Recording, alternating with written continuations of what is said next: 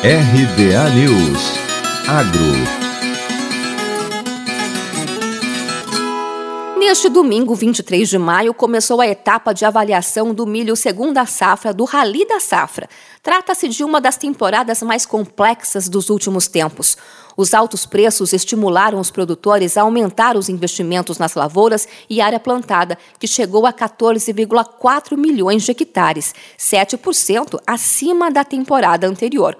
Porém, tudo isso aconteceu com o plantio mais tardio da história, empurrando o desenvolvimento das lavouras para um calendário de alto risco climático. Segundo analistas de mercado, essa não foi uma boa combinação. A safra começou com um alto potencial produtivo, que acabou comprometido pela estiagem em importantes regiões produtoras, prejudicando principalmente as áreas semeadas mais tarde, ou seja, de março em diante. Por isso, a estimativa de produção deste início da etapa do milho rally é de 66,2 milhões de toneladas, 15% abaixo dos 78,3 milhões de toneladas que se projetava em março. André Debastiani, coordenador da expedição Rally da Safra, disse que essa é uma safra que não terá todo o seu potencial expressado no campo, porque a irregularidade climática afetou o milho de forma severa.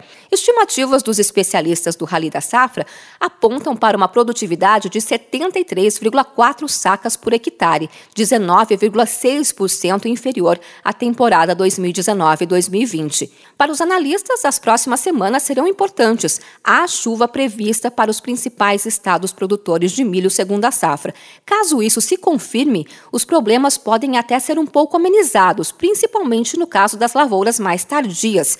Se continuar chovendo pouco, porém, pode ocorrer novas revisões negativas. Os maiores prejuízos estão concentrados no Paraná, Mato Grosso do Sul e Goiás, onde choveu menos. As safras tardias poderão chegar a 50 ou a 60 sacas por hectare ou até deixarem de ser colhidas. A Agroconsult projeta a produção brasileira de milho em apenas 91,1 milhões de toneladas, inferior a 100 milhões de toneladas pela primeira vez desde a safra 2017-2018. De Campinas, Luciane Yuri.